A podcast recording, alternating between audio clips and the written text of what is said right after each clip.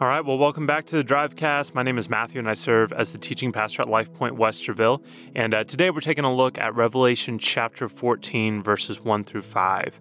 Uh, but let me first kind of give you a quick recap of what we've seen in the previous chapters because it leads into what we're looking at today.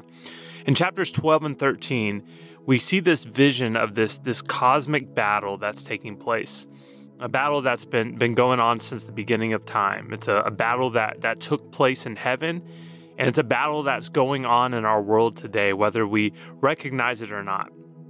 And it's really a battle between the forces of good and evil. And these two sides, these two forces, are fighting for our allegiance and our devotion. And in these chapters, we, we see this dragon who represents Satan and these two beasts who have been given power and authority by the dragon. And their goal is very simple they want to deceive the world. They want to be the focus of people's worship and affection, and they want to alienate people from Christ. But in verse 1 of chapter 14, we see that the Lamb, we see Jesus, is standing. He has gotten up from his throne and he is standing in opposition to the dragon. He's standing in opposition to, to Satan. And this is the ultimate rivalry, the ultimate good versus evil. And we know as, as believers that Jesus stood up from his throne 2,000 years ago, and he left heaven and came to earth to be a sacrifice. But in this vision that, that John is seeing, when he sees Jesus standing up from his throne again, he's not coming to, to be a servant or to be a sacrifice.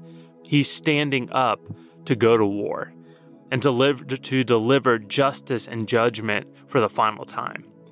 And we read in, in chapter 14 that standing with Jesus are the 144,000 that are talked about back in chapter 7.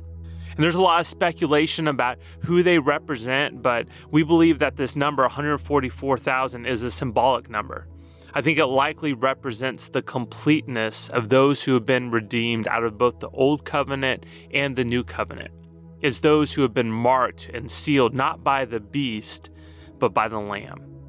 It says that they have the name of the Lamb and his Father written on their foreheads, and they are blameless and they are pure. And it's not because of who they are or anything that they've done, but because of their faith and their trust in the Lamb. They have been washed clean by the blood of the Lamb and they belong to the Lord. They have been marked, they have been sealed. And what are they doing as they're, they're standing there around the Lamb? It says that they are singing praises to the Lamb. And this is a theme that we have seen over and over throughout Revelation. Whenever people or, or, beings or angels or creation are in the presence of the Father, in the presence of the Son, they can't help but worship. There's this inability to resist the urge to join in and to sing the praises of God the Father and Jesus the Son. So here we, we see these two sides standing in opposition to one another good versus evil, lamb versus dragon, Jesus versus Satan. And we need to understand that every person that has ever lived is standing on one of those sides. Everybody has been marked by either the lamb or the beast. There is no middle ground in this war. And that means that if Jesus does not have your allegiance and devotion, if you haven't been marked and sealed by the Lamb, then you have been marked by our enemy, Satan. He's the one who has your allegiance and your devotion. And that's a sobering truth for us. A truth that should, should cause us to reflect on our own lives and to really evaluate who has our allegiance, who has our devotion. Is it Jesus? And it's a truth that should create a sense of urgency for us because we are surrounded by people each and every day in our, in our families, in our workplaces, in our neighborhoods who are right now aligned with the enemy, whether they recognize it or not.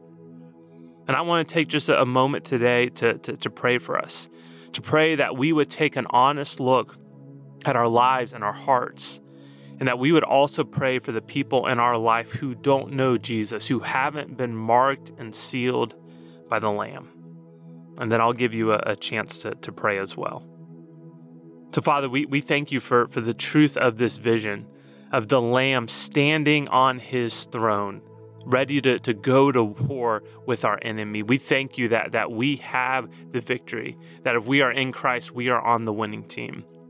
But God, my prayer today is that we would take an honest look at our heart and our life and to, to, to really ask ourselves Does Jesus have our allegiance? Does he have our devotion? Have we been marked and sealed by the Holy Spirit? And Lord, I pray that you would create a sense of urgency in our lives for the people all around us who don't know you, who aren't on the winning team, who are standing with the enemy, God, that we would do whatever we can to point people to the Lamb so that they can find hope and life through him. Jesus, we love you and we pray all of this in your name. Amen.